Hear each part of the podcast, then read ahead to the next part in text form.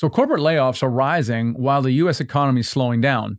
Have you thought about what you would do if you're affected by downsizing? Hi, my name is Michael Blank, and I want to help you become financially free through real estate so you'll never have to worry about getting laid off.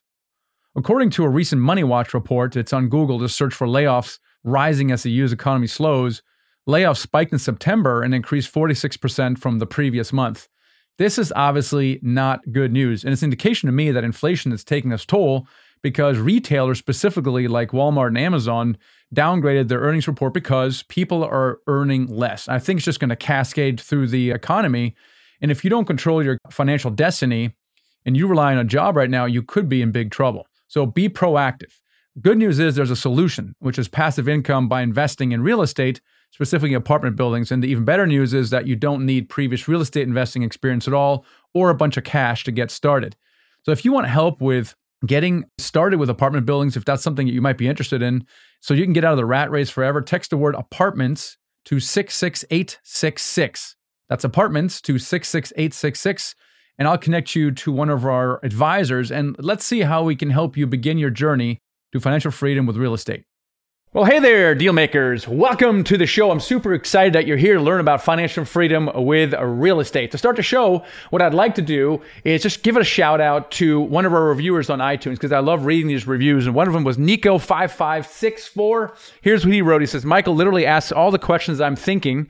He has an intense focus on getting the listeners the most value out of each interview. I really appreciate that, Nico. Uh, and if you have any feedback for us, good or bad. We really read those reviews and uh, and incorporate those into the show as well. I also do want to do a, a, shout out to one of our mentoring students, Ben Wilson, who closed his first deal, and his mentor is Brad Tasha. Brad's been with us for since the beginning of, of time, and Ben did his first uh, deal, 57 units that he did, and he started with us in August 2020, and he's waiting on responses from two LOIs. So it's a shout out to to Ben, and congratulations on doing your first deal. That really lights me up when people do their first deal because I know Ben is now a year or so away from quitting his job because of the law of the first deal.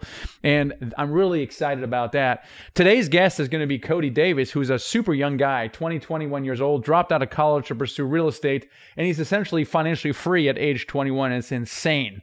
Now, before we have Cody on the show, though, I wanted to bring Drew, uh, Drew Kniffin on the on the podcast here. He's the president of Nighthawk Equity because I wanted to get his opinion on these giant COVID, this 1.9 million dollar, uh, trillion dollar COVID stimulus bill, because there's some provisions in there for renters and some rent subsidies. So I want Drew on the on the show here to give us a briefing on that. Uh, tell us a little bit about this this COVID subsidy, this rental subsidy that was just passed recently the, from the House of Representatives.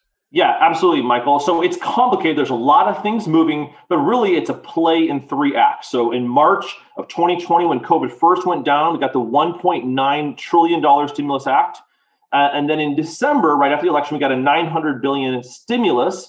And right now in the House of Representatives, we've already passed another 1.9 trillion dollar stimulus. So it's those three things. Right. Okay, but that's a lot, right? That's like what is that? 5 trillion in 1 year? That's exactly right. And uh, I remember the quote from Senator Dirksen who said, you know, a billion here, a billion there, and pretty soon you're talking about real money. And right now, it's not a billion and a billion, it's a trillion here, it's a trillion there. It's a phenomenal amount of money. All right. So, how is this helping our tenants? Well, of the two bills that have become law, only the December 2021 had direct rent support. In that one, there was 25 billion to support tenants who owe their landlords money. That helps us. But of course, it takes a long time for that money to move through the system effectively. And only in the past week, that is three months after it was passed and made into law, is that money finally getting pushed into tenants' hands. Okay, so how do tenants get the money and then how much do they actually get? Yeah, great question, Michael. And that's really where the rubber meets the road each state gets allocated money based upon their population size and how much rent money is in their state. And then it's up to those states to distribute the money. And they have to follow certain federal guidelines. So, for instance, the tenants can't make more than 80% of the average income in the area. And they have to prove that they've been impacted in some way uh, by COVID. And if that's the case, then they can get up to three months of rent paid for by this $25 billion in rent stimulus. Okay, so it's $25 billion in rent stimulus, which is a lot of money. But is that going to be enough to address the backlog of, of unpaid rents? Yeah, Michael, no one knows for sure. But some of the reports that I've read say that no, it's not enough. And that's why we're seeing that in this most recent bill that's in, in Congress right now, there's another $20 billion in rental assistance coming from Congress. And there's some good data out there that says that the number of tenants in America who are delinquent or past due on their rent is 17% of all tenants. And that's a tripling from where we were about a year ago. Okay, so we're not seeing that in our portfolio, but what are we seeing in our portfolio and, and, and why? Maybe are we seeing something different than maybe the national average? Sure. Yeah, no, we're not seeing that 3x delinquency. We are seeing some delinquency growth, just like every other landlord in America during a recession, but it's not 3x. And I think the reason why is because we're doing a better average than most at maintaining the line and good discipline on tenant screening. So we have baseline metrics that we follow, and we don't compromise on those even when it's tempting to do so. So, Drew, how challenging is it to get at this money? Yeah, Michael, it's it's very challenging. This is the federal bureaucracy we're working with. So, right. of, of course, it is complicated. It's a 19-page application per not per property, but per tenant that you need to do it on. Second of all, you need to get the tenants to sign the paperwork. And you would think that's easy, but it's actually surprisingly hard to get the tenants to sign up for free money. Now, at Nighthawk, we have our property managers, or we have had them filling up all of the information that we can on behalf of the tenants so that it's as easy as possible to complete the application, but it's still a ton of work. And we've been diligently following this legislation and how it works on a state by state basis, because every state is different on when they release the money, ever since it was passed. Every week we talk to our property managers and get an update on what's happening, when the money becomes available, and how much our tenants might qualify for. Well, uh, this is, I mean, it sounds like the environment is pretty tough and we're doing okay in this environment. Uh, but what is the, the, the key takeaway for both active investors as well as passive investors? Yeah, the bottom line is that it takes tenacity and attention to detail to win in this business. It takes focus.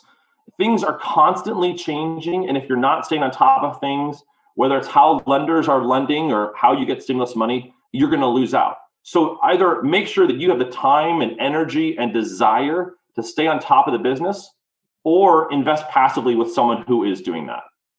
So, Drew, that's a great, uh, great point about uh, about letting the professionals take care of this kind of stuff because we are the professionals. So, if you like the idea of maybe investing with someone who will take care of all these things for you, we'd love to have a conversation with you at Nighthawk Equity. You can go to uh, the nighthawkequity.com and click the join button. We have a conversation with you if you're interested in possibly investing in an upcoming syndication deal as well. So, Drew, thanks so much for being here. No problem, Michael. Thanks for having me.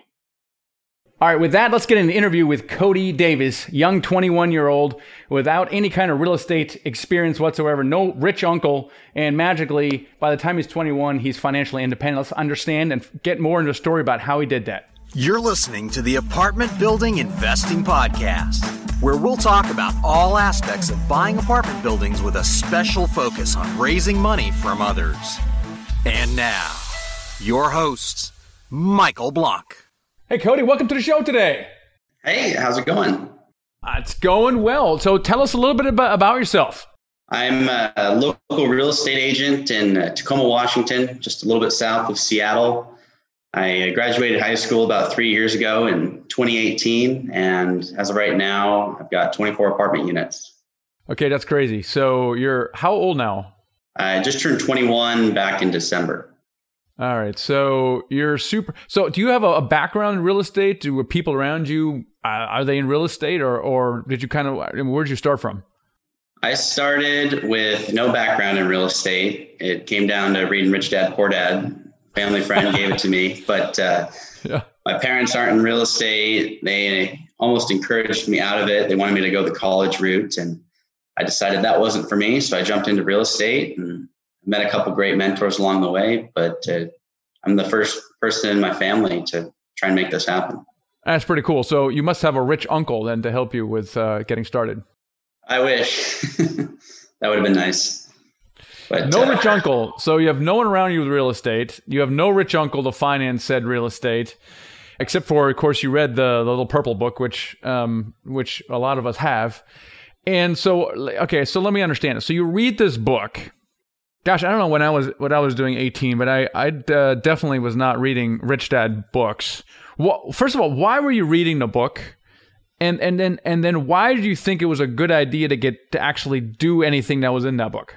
Well, I was given the book quite a few years before I turned 18, and I didn't like to read. So I played the cash flow board game. Oh, did you? Yeah. And then I got super excited about real estate and realized I was like 14, 15, and I didn't know how to buy anything at 14, 15. So I pushed it aside, went through school. And towards the end of high school, I picked the book back up. I had a, a teacher, he was a lawyer, he was graduating that year, and he liked to plan everything out. And he said on one of the last days of, of class, I don't remember what the day was, but uh, he said, We're going to talk about how to make money when you sleep. And I didn't know what he was talking about. And then he brought up real estate.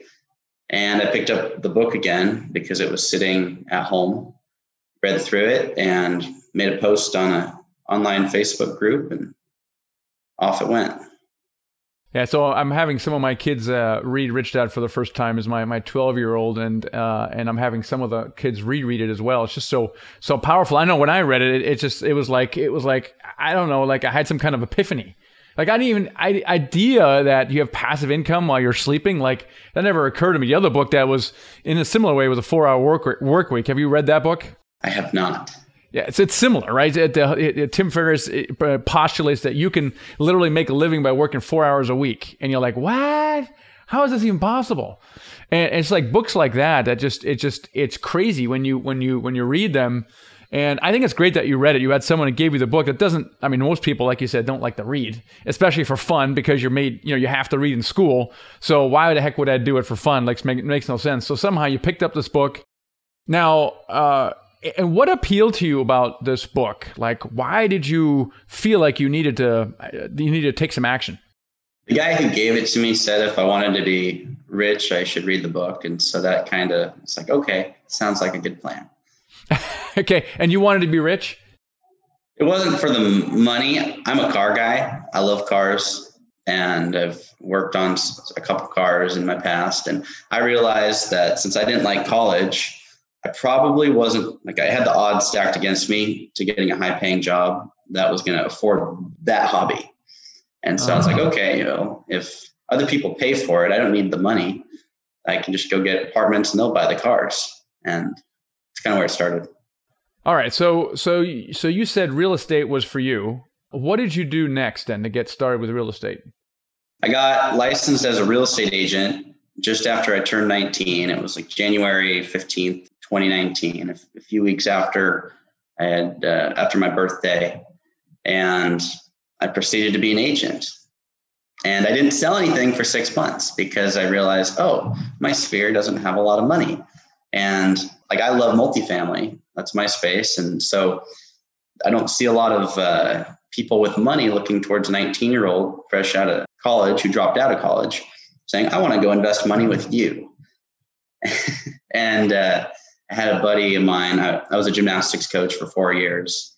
One of the fellow coaches reached out at like 10 o'clock at night and said, Hey, can you help us buy a duplex in Bremerton? And I said, Yes, I can. And Bremerton's about an hour away, but it was a deal. And we closed that about 30, 45 days later. Kind of started to snowball after that. And that was for someone else. That wasn't for yourself. That was for someone else, right? Right. All right. So a couple things we skipped here. First of all, it sounds like you started going to college, and then you stopped going to college. Why did you stop going out of college? And uh, what do your parents think about this? They're a lot happier now than they were then. But uh, I went to college to pursue business. I got accepted into UPS, University of Puget Sound here, which is kind of expensive. They offered me a ton of grants. It was like 40,000, 45,000 a year to go there for academics and for music and well it costs 60 65000 a year so it's not really that much of a, a, discount i mean it still costs 25 to go and as a broke, broke college kid just out of high school i don't really want to take on that debt i've been told that college debt was bad so i went to a community college and a teacher gave me a C minus on a paper because I alluded to real estate.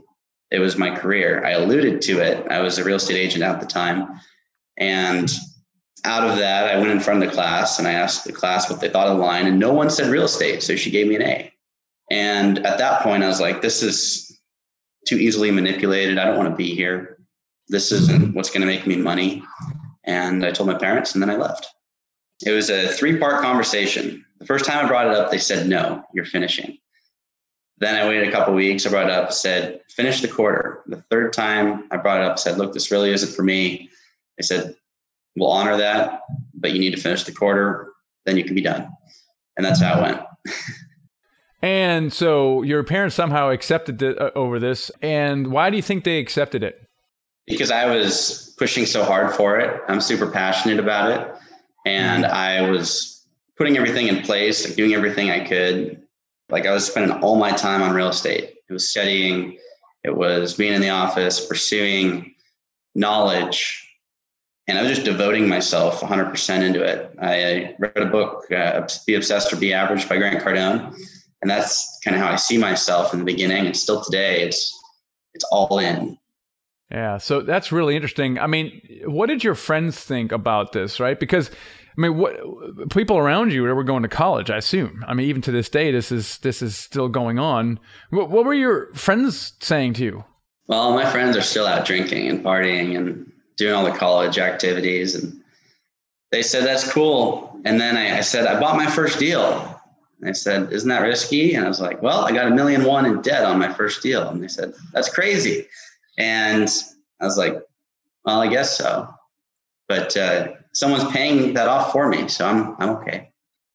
Cody, there's so much there's so much pressure for young people to go to college, and it's it's really steeped in tradition that if you don't have a degree, you're never going to cut it in this world. What is your view on that? Uh, I mean, there's a lot of ways to make money, and I don't need to have a lot of money, like income personally, if other people pay for everything I need. So, if I have a bunch of tenants paying me money, I don't need a degree to go get a lot of earned income. I can just go get passive income by using my brain to try and think things through. And if I can borrow money at 8% on a deal that pays me 32, which is pretty similar to how I structured my first deal, then then it makes sense because I've got enough money to cash them out in the foreseeable future. I remember when I when I was your age, Cody. I mean, the peer pressure is pretty big, right? I mean, you kind of just want to fit in. And why did you not feel that? How did you deal with that peer pressure to try to fit in? Because you're clearly not fitting in at all. I mean, neither with young kids nor frankly with adults, really, to many adults. But how did you deal with that? I mean, why did you why did you still stay the course on on real estate despite all that? Well, there's a lot of peer pressure and everything. I'm the type of guy like I I just devote myself to things. I don't get distracted easily. Like I've got a lot of friends who do like the excessive drinking and excessive drugs. And I look at it and I've been offered that stuff so many times. And I just look up to people who have taken the path before. One of the people I looked up to, I brought him up, is Grant Cardone. And I say, okay, well, he was a drug addict and he says, don't do it. It's a waste of time. You're going to get distracted. It's going to take you off course. And so I just, I keep that in the back of my mind whenever I get offered distractions. I'm like, okay, well, if he has a couple billion in real estate, it's probably worth listening to. So I just keep advice in the back of my mind 24 7. And I try and help that guide me because I'm going to make mistakes. There's going to be moments where I give in, but I want to try and minimize that. So I just keep all that advice in the back of my head to try and think things through. And I don't make instantaneous decisions on life changing events. Who helps you get started with real estate? Robert Slattery. He's the uh, owner of the, building I'm in. This is uh, the Blackwell Mansion, downtown Tacoma. 1890s, like 6,000 square foot mansion. And uh, he helped me get started. He played the equity growth game between 02 and 2008. And as you can imagine, a lot of people who played the equity game lost a lot. So he lost three and a half million in real estate, of which a million was equity, and got washed out for a few years. He ended up getting back into the game. His whole portfolio today is seller financed. He's got about 6.8 million in seller financed real estate and like 2.8 in equity. And so he showed me how to play that game because I don't have tax returns. Now I finally have two years of tax returns. I'm stoked about that. I'm working with banks, but I didn't have any of that in my first year. And he showed me how to buy with seller financing, and that's what I did. All right, so he he kind of shows you your path in real estate, but you decided to get your real estate license. Why did you do that? Because uh, Robert just direct messaged me on Facebook after a post I made and saying I'm working on getting another couple jobs, working at Target, working at Safeway, and he said if you want to make some more money with a little bit less brain damage, come check us out, and that's what I did.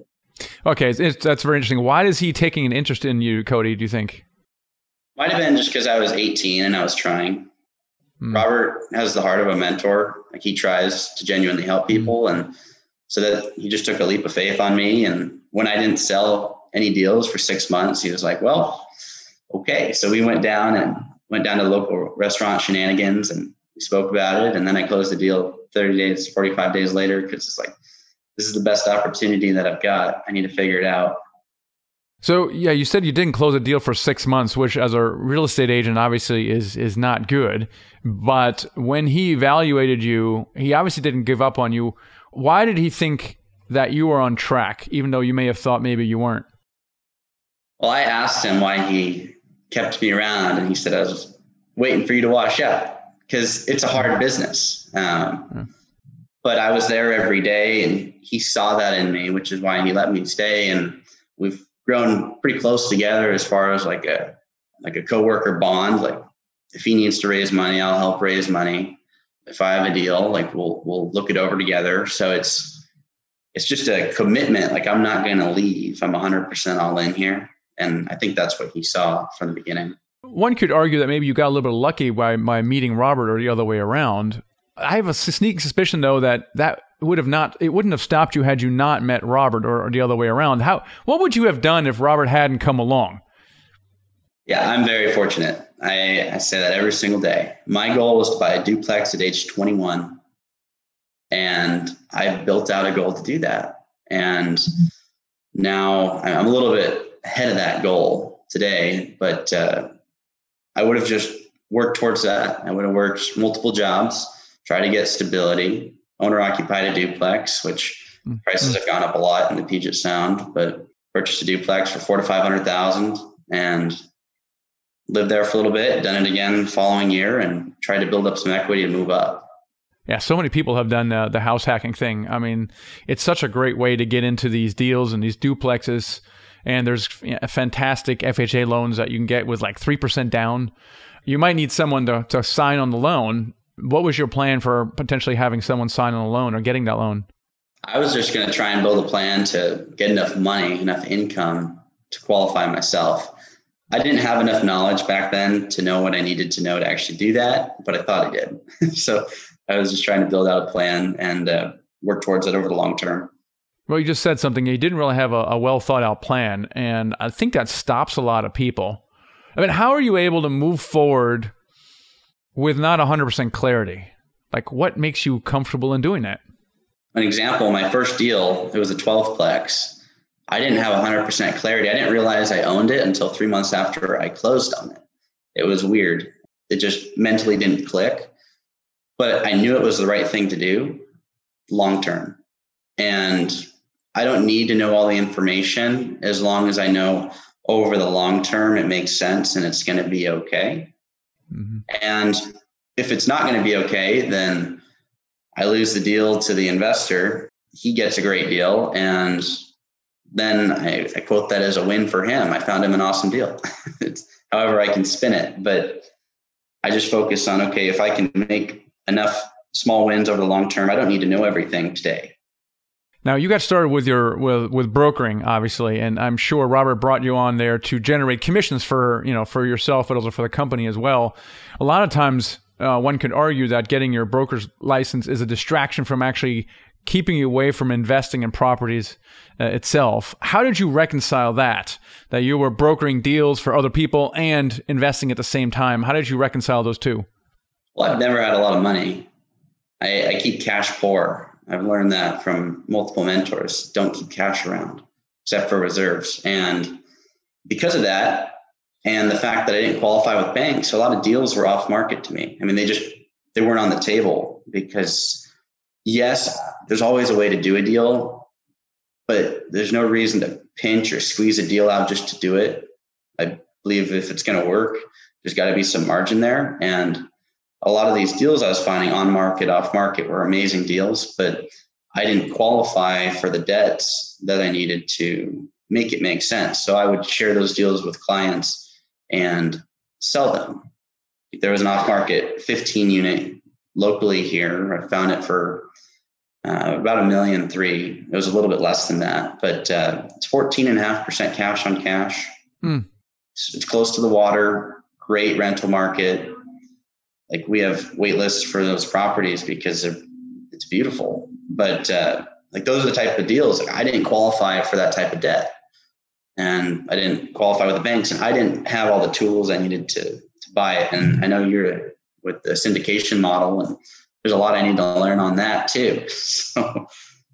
Well, let's go back to the debt. I mean, syndication is one thing because that addresses the equity side. But let's talk about the debt side. Knowing what you know now, what could what could you have done differently to take down that 15 unit deal yourself?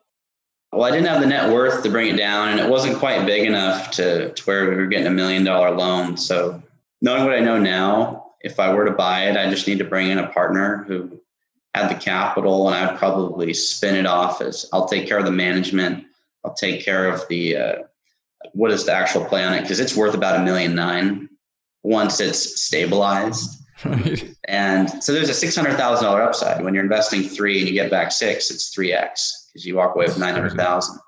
And so I would I'd probably offer it as a an 80-20. They get 80% of the deal. I handle all the headaches and I get 20%. And there was probably a way to do that, but I wasn't there at that time. Well, you weren't there at the time, but the point is you were still in the in the in the game, and and now you learned that thing as well. Uh, you you kind of my mind did the hard part, which was finding the deal itself. How did you go about finding?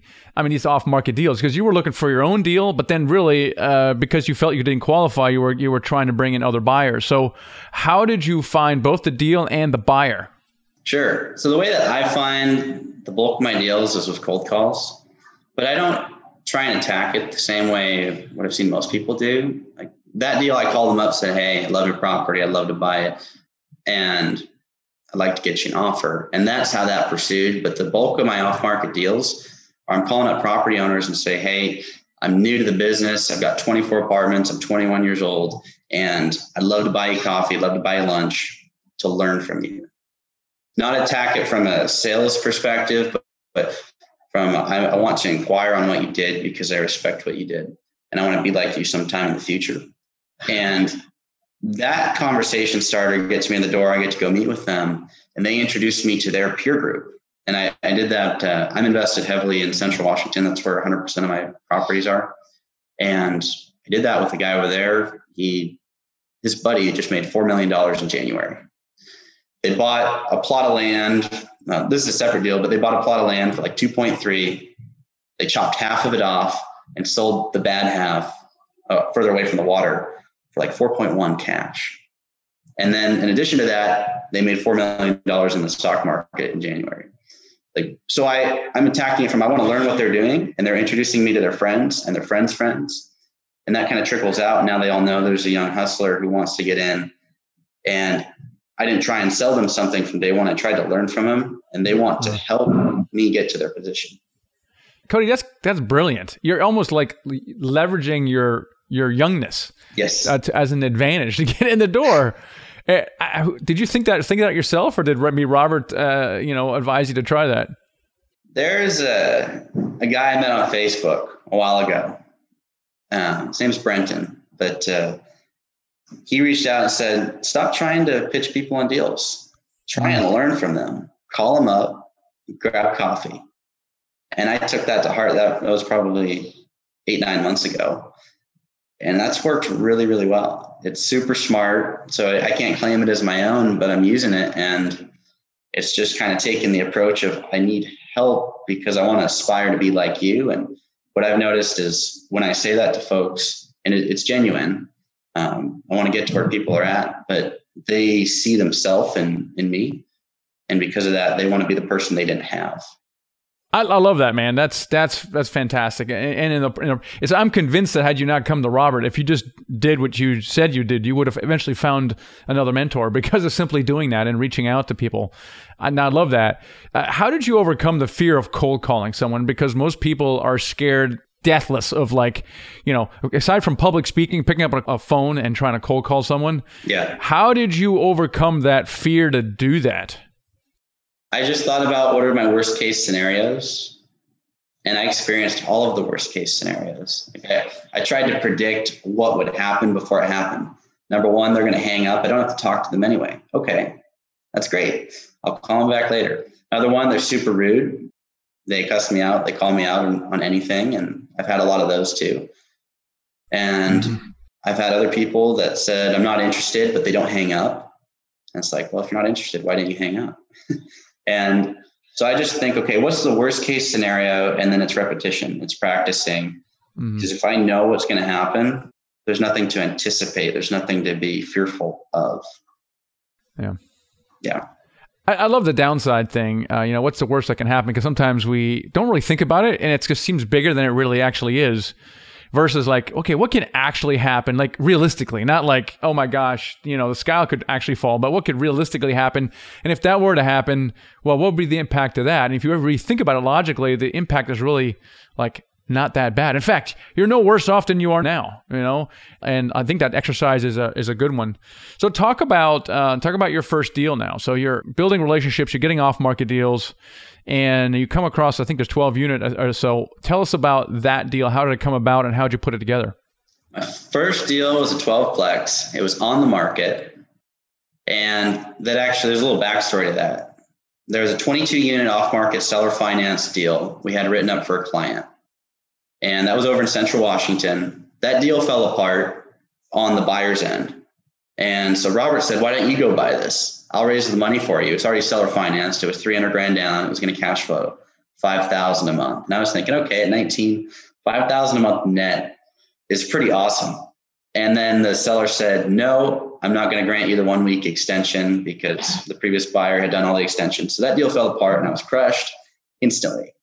5,000 a month, 60,000 a year income, which after the depreciation was going to be tax free for the most part, that just went away. And so I looked in that specific market, which was Central Washington, and I found a deal that was on the market, listed with seller financing, called them up, said, Hey, just had a deal fall apart. I'm a buyer in your market. Love the property. Can we meet tomorrow? And we went through that process. I had the deal under contract the following day. And I basically said, I need to do seller financing. What do you want on the terms? I'm writing up the contract right now. And I just went down their list. And when it came time to renegotiate, they wanted 20% down. I got it to 15% down. We got through inspection and we renegotiated. And I was waving the white flag saying, I am not fighting you here. I've given you everything you wanted. I need to do 10% down for this to make sense for me. And so I just raised the 10%. I got seller financing for 90%, 30 year AM with no balloon and closed the deal like 45 days later. So you didn't have to raise any money at all? I had to raise the 10%. I didn't have that. How'd you do that? I begged and pleaded around the office because I didn't know any rich people. you begged and pleaded around the office. And and did you give them equity or was it a loan to them or how did you induce them? To, How did you structure that? It was a loan. So I, uh-huh. I paid 12% second, which was helpful. I actually partnered with Robert on that. I gave him some equity, not for the money piece, but he gave me the option. He was like, look, we've got the money here. We can either, you can do it yourself or you can have me on your team and I'll walk you through some of the mistakes that I went through and help you avoid some of the pitfalls. And so I did that. It was my first deal and I was like, it's, it's not worth losing if I mess up. So I'm going to give up a little bit now to learn and just be a part of a deal. And so I'm a 50-50 on that. Yeah, that's uh, that that's awesome that you that you pulled. Now you, you mentioned something that the deal fell apart. There was another deal. Was it the same deal that you said fell apart before that 12 unit? There was a 22 unit property, seller financeable, that mm. fell apart, and that that was the one that was going to net me 5,000 a month in yeah. free and clear cash flow and that one tanked.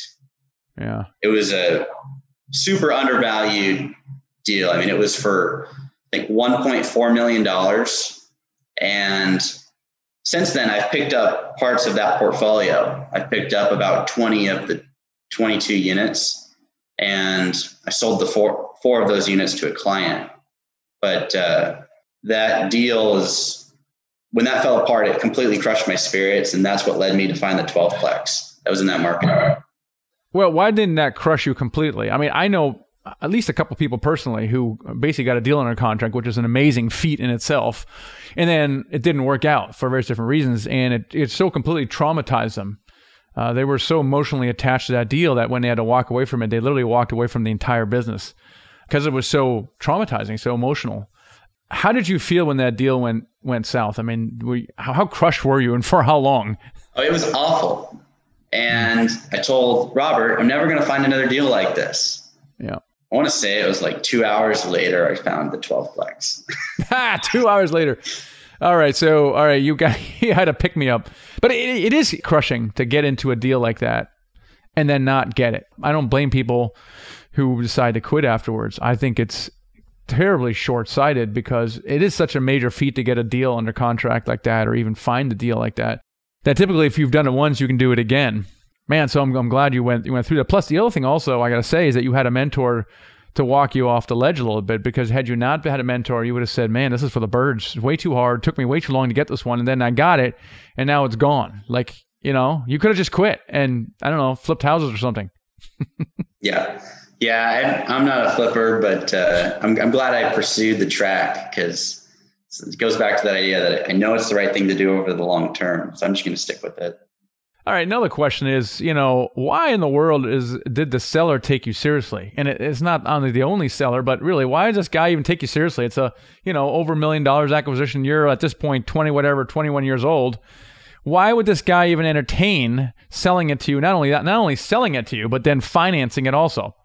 I had it under contract before I met the guy. I sold him over the phone. And you didn't mention your you did not mention your age or anything like that. No, that's irrelevant. Right. Okay. I'm glad you said that. It's irrelevant. Now, you must have also used certain kind of words or uh, had a certain kind of confidence where this guy didn't suspect that you were young or a newbie or anything like that. So, why do you think he took you seriously then? It was all kind of a facade. I just I put myself off as someone that I wasn't. I just had a 22 unit deal fall apart for a million four.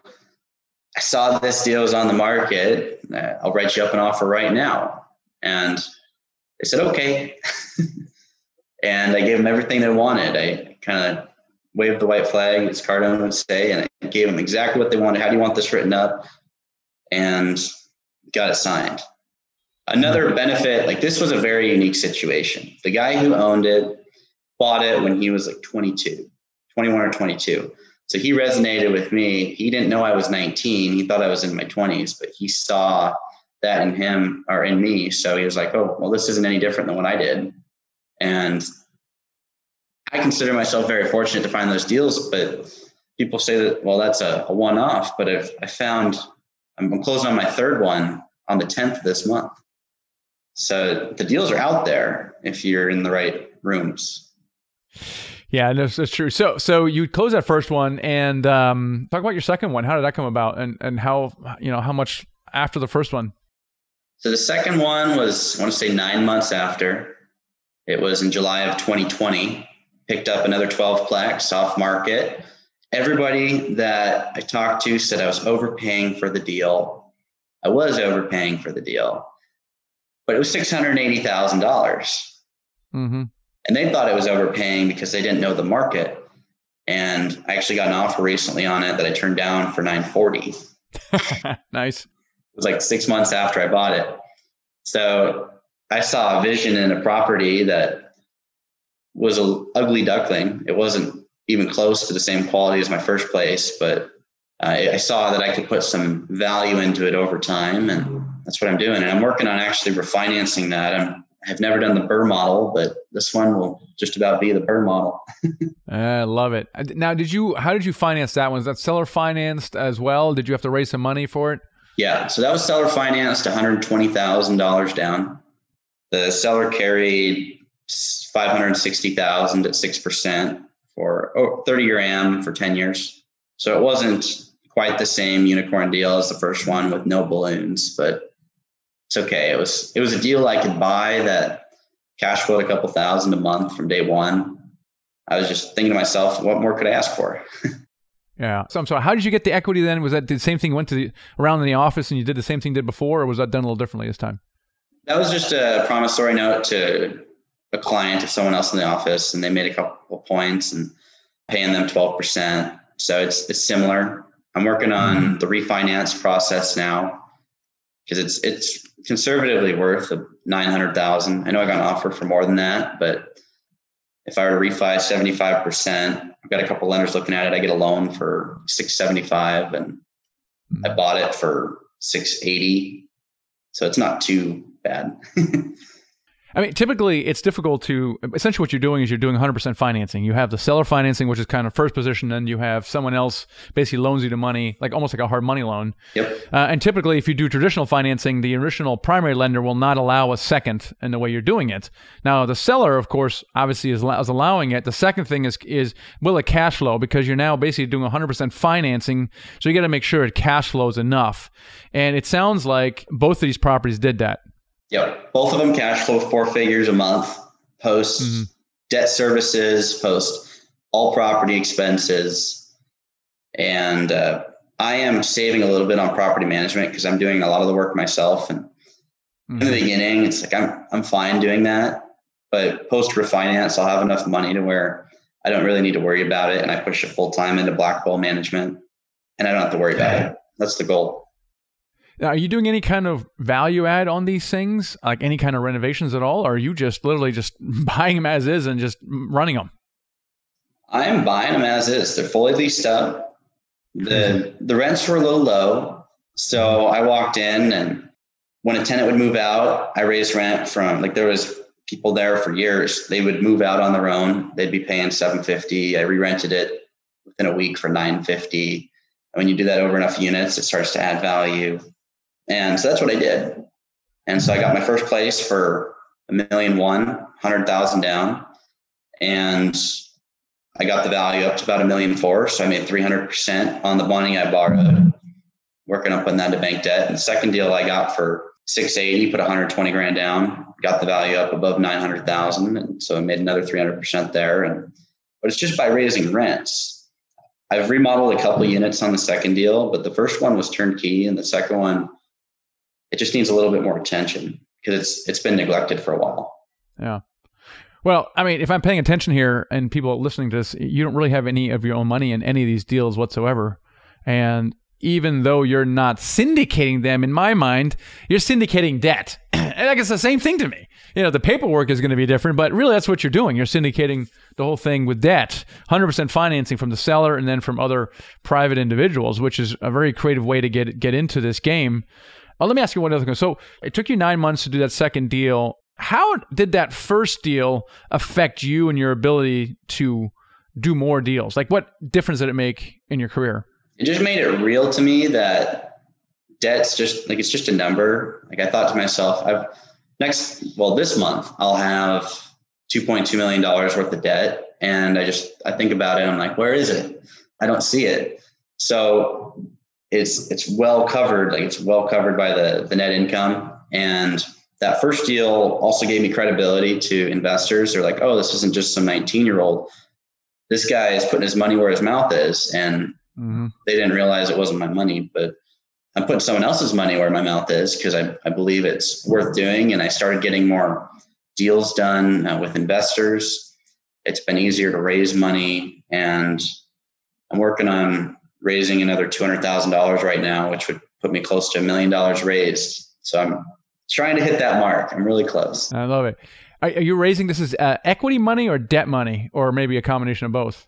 Uh, equity, and it's not for me. It's just for other people in the office. People oh. have deals that oh. pop up.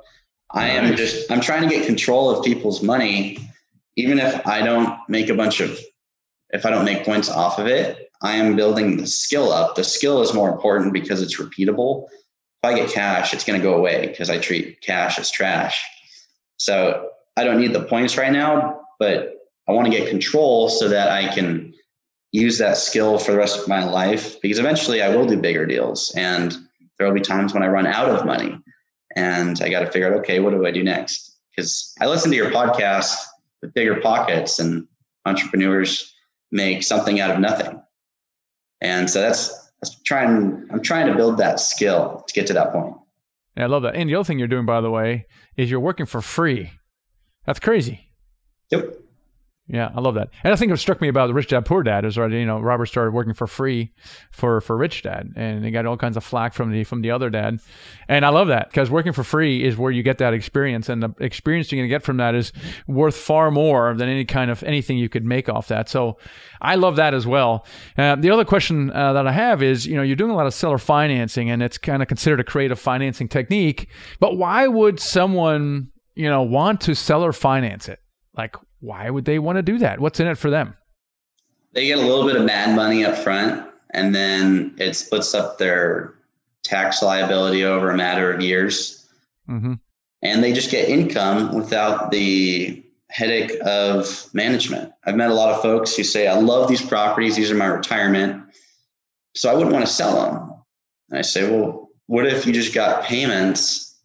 Mm-hmm. I took over the management and I pay you off over the next 30 years. And, and they're at the point where they're not going to live 30 years.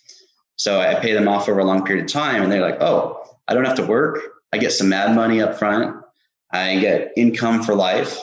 That, that sounds okay. Yeah. But that's great. I mean, a lot of people say, you know, uh, seller financing is dead.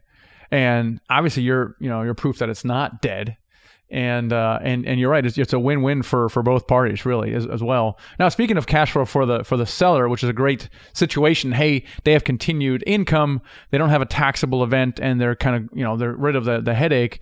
You know, at this point, you know, you being 20, 21 years old, you know, how are you doing with the income from these properties? You said both are you know in the set one to two to three whatever thousand a, a month of generating profit passive income how are you with regards to covering your own personal living expenses from that? I mean can you are you like financially independent at this point? You got still still some some ways to go.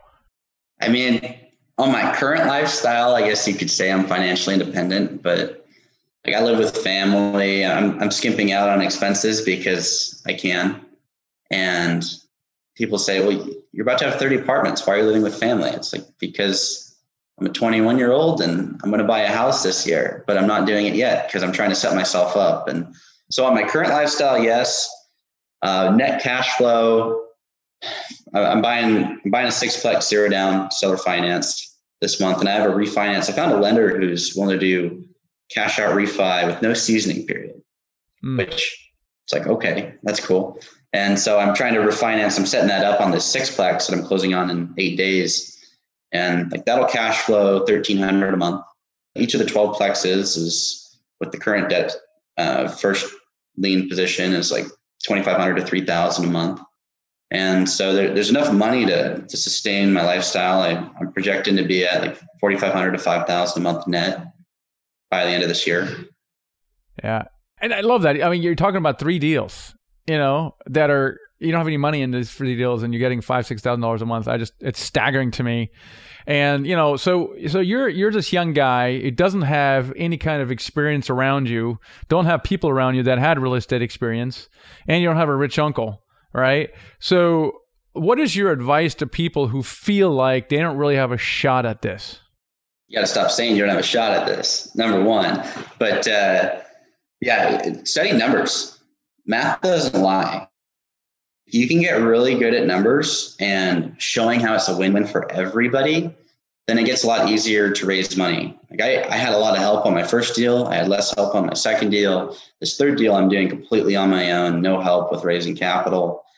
And you have to really get good at numbers because you can portray that. You can put it on a simple one pager that just shows people this is the opportunity and make it a no lose situation for them an example, the sixplex I'm picking up for 380,000 here in Washington. It's worth about $500,000 when it's stabilized. I got a rent roll on a paper plate. So the banks don't really like that. And so I, I need to get stable books on it, but it's worth 500,000. So I show how it's valued at that based on a really conservative numbers. The investor is loaning me $90,000. I got 290 from the seller. And I just show them, okay, if I default on you, you're getting a $500,000 asset with no second lien position, meaning you owe 290, you're getting 500 for $90,000. They're more than doubling their money if I default on them. And if I don't default on them, they make 12% a year, which they are not doing in the market. Yeah, that's right. Yeah, I mean, so you say get good at the numbers. Uh, you know, some could argue that, hey, I'm not good at numbers, so I'm I don't have a shot at this. Well, I would say flip the script and say, how could you get good at the numbers? Because I didn't know how to use Excel. I just spent like I, I was sick for two weeks straight last year. Uh, two years ago. It was before COVID, and it was Thanksgiving, and I was like, okay, well, I don't get to see anybody, so I'm going to learn Excel this week. And I spent two weeks learning everything I needed to know about Excel. Why does the formula make it come out with this answer? How does it actually work? And just practice. You don't need to know mental math per se, but you need to know why formulas make sense. And if you can explain that logically someone else, which just takes a lot of practice. It's not going to happen tomorrow. It took me nine months to buy my first deal, another nine months to buy my second, and another well, nine months after that, I bought my third. I never thought about that, but it takes time. So don't expect that you're going to be there tomorrow. Yeah. Yeah, so so true, and you know back to you know the Excel. There are so many free tutorials out there, uh, video tutorials that teach you everything you need to know about about spreadsheets, and uh, and so it's easy to do and yet so powerful. Uh, Cody, how can, how can people connect with you? You can uh, email me at cody at blackwellre.com or you can check out my Instagram, Cody D2020, and uh, happy to connect with you guys there. Awesome. It's been super inspiring to have you on the show, Cody, as young as you are, and you know, no no experience, no money, and yet here you are, financially free after 18 months of getting started. So it's been awesome inspiration for for all of our listeners and watchers. So thanks so much for being on the show. Thanks for having me. I just love these podcast interviews with young people because oftentimes they don't have any experience. Actually, that's most of the case, and, and don't have a sugar daddy to help them along. And this is the case with Cody, you know. And this is a, yet another proof that you don't have to have a bunch of experience. You don't have to have a rich uncle or your own cash to get it done. Right now, my question to you is really. Are you born as an entrepreneur? Like I recorded, uh, you know, Gino Wickman a little while on the on the podcast, you know, and he his theory is that some people are born to be entrepreneurs, and some people are simply not. Now, I disagreed with him on the show. You should take a look at it. Quite, quite an interesting thing. And I think the, the, the disconnect is that while I agree in the classic sense of an entrepreneur, where you're creating a company, you're marketing, you're scaling, you're hiring people, and you're you have 20 employees, 30 employees, that does take a pretty unique person. But real estate simplifies the small business formation of that because so many systems are already built into it. For example, you have brokers finding deals, right? There's already a person that does that. There's people who will manage it for you. There's property managers, right? So you just have to be the the glue to bring everything together. And so I'm reflecting, well, gosh, did did Cody was he just born, you know, with a silver spoon in his mouth? He was just a born entrepreneur, and I'm not sure. You know, for example, you know, he did get a lot of clarity he developed because he said his friends were out drinking and, and, and doing drugs, and he was clear he did not want that. And with that clarity, now that, that requires a lot of maturity, and certainly I wasn't that mature when I was, you know, when I was his age. So it requires a certain amount of maturity to, to start thinking about, hey, my gosh, what do I want in life? Like, what do I don't I want in life? So he, he developed clarity, and with that clarity, typically always comes drive. So he had a lot of drive that kept him moving forward. Now, for example, so maybe there was some some innate things that uh, that he was just like that. But I I know that just in working with with some of my my kids, for example, they're not innately something, and it can be developed right? So uh, clarity, developing a morning routine, uh, reflecting on things, right? Those can be developed, and some people are just more, and some people are not. Like for example, he was saying developing, being good with numbers. This is a great example because most, well, not, many people just say they're not good with numbers. You know, spreadsheets are awful. And he was an example where he just he just shut himself in a room and learned spreadsheets. You know, how powerful is that when you're not born with spreadsheets like I am? You know, I was literally born with a spreadsheet. I think I love love spreadsheets. He was able to acquire that skill and therefore become a more well-rounded person. The other thing also is that I mean, notice the importance of his mentor Robert. I mean, that's unbelievably huge. And I asked him, well, what would we have done? He had not found that mentor, and clearly the way he was reaching out to uh, more wise, experienced people, he would have gotten that mentor uh, anyway, one way or another, you would have gotten a mentor. But this is so important. Mentors are so important. If you can get someone like that, you reach out to people, lean on those people. And sometimes finding an unpaid mentor is very difficult to do. And sometimes you don't really get the results from a person like that. So in that case, if you can afford it, hire a mentor to do what you've done. Now, we have a great mentoring program. Check us out, themichaelblank.com forward slash mentor. You can set up a call with our chief strategist and see if mentoring is right for you. And you can work with a full-time syndicator if, if you're, if you value mentorship and you have the ability to invest yourself in that way. But mentors along the way are so important. And you can get mentors, you know, just by listening to a podcast, by listening to this podcast or reading a book you can listen to very experienced people help you along your way. And so we have more mentors out there than ever before. So hopefully you were inspired by that story. I mean, certainly I was, right? So this young guy out of nothing, you know, and again, he just was creative with his, with his finance. He didn't even know you can bring a, a partner in to sign on the loan. My goodness gracious. He didn't really know you could raise, like syndicate. Like it wasn't, and he still got it done. So hopefully you'll find that really inspiring, coming really from nothing to, you know, 18 months later, covering his living expenses. And I'm going to watch this. This guy's going to do some great things. So hopefully you were inspired that you learn a lot of things and I will catch you next time. Thanks for listening to the Apartment Building Investing Podcast with Michael Blank. For more free podcasts, articles, and videos, go to themichaelblank.com. There, you can also download the free ebook the secret to raising money to buy your first apartment building. Till next time.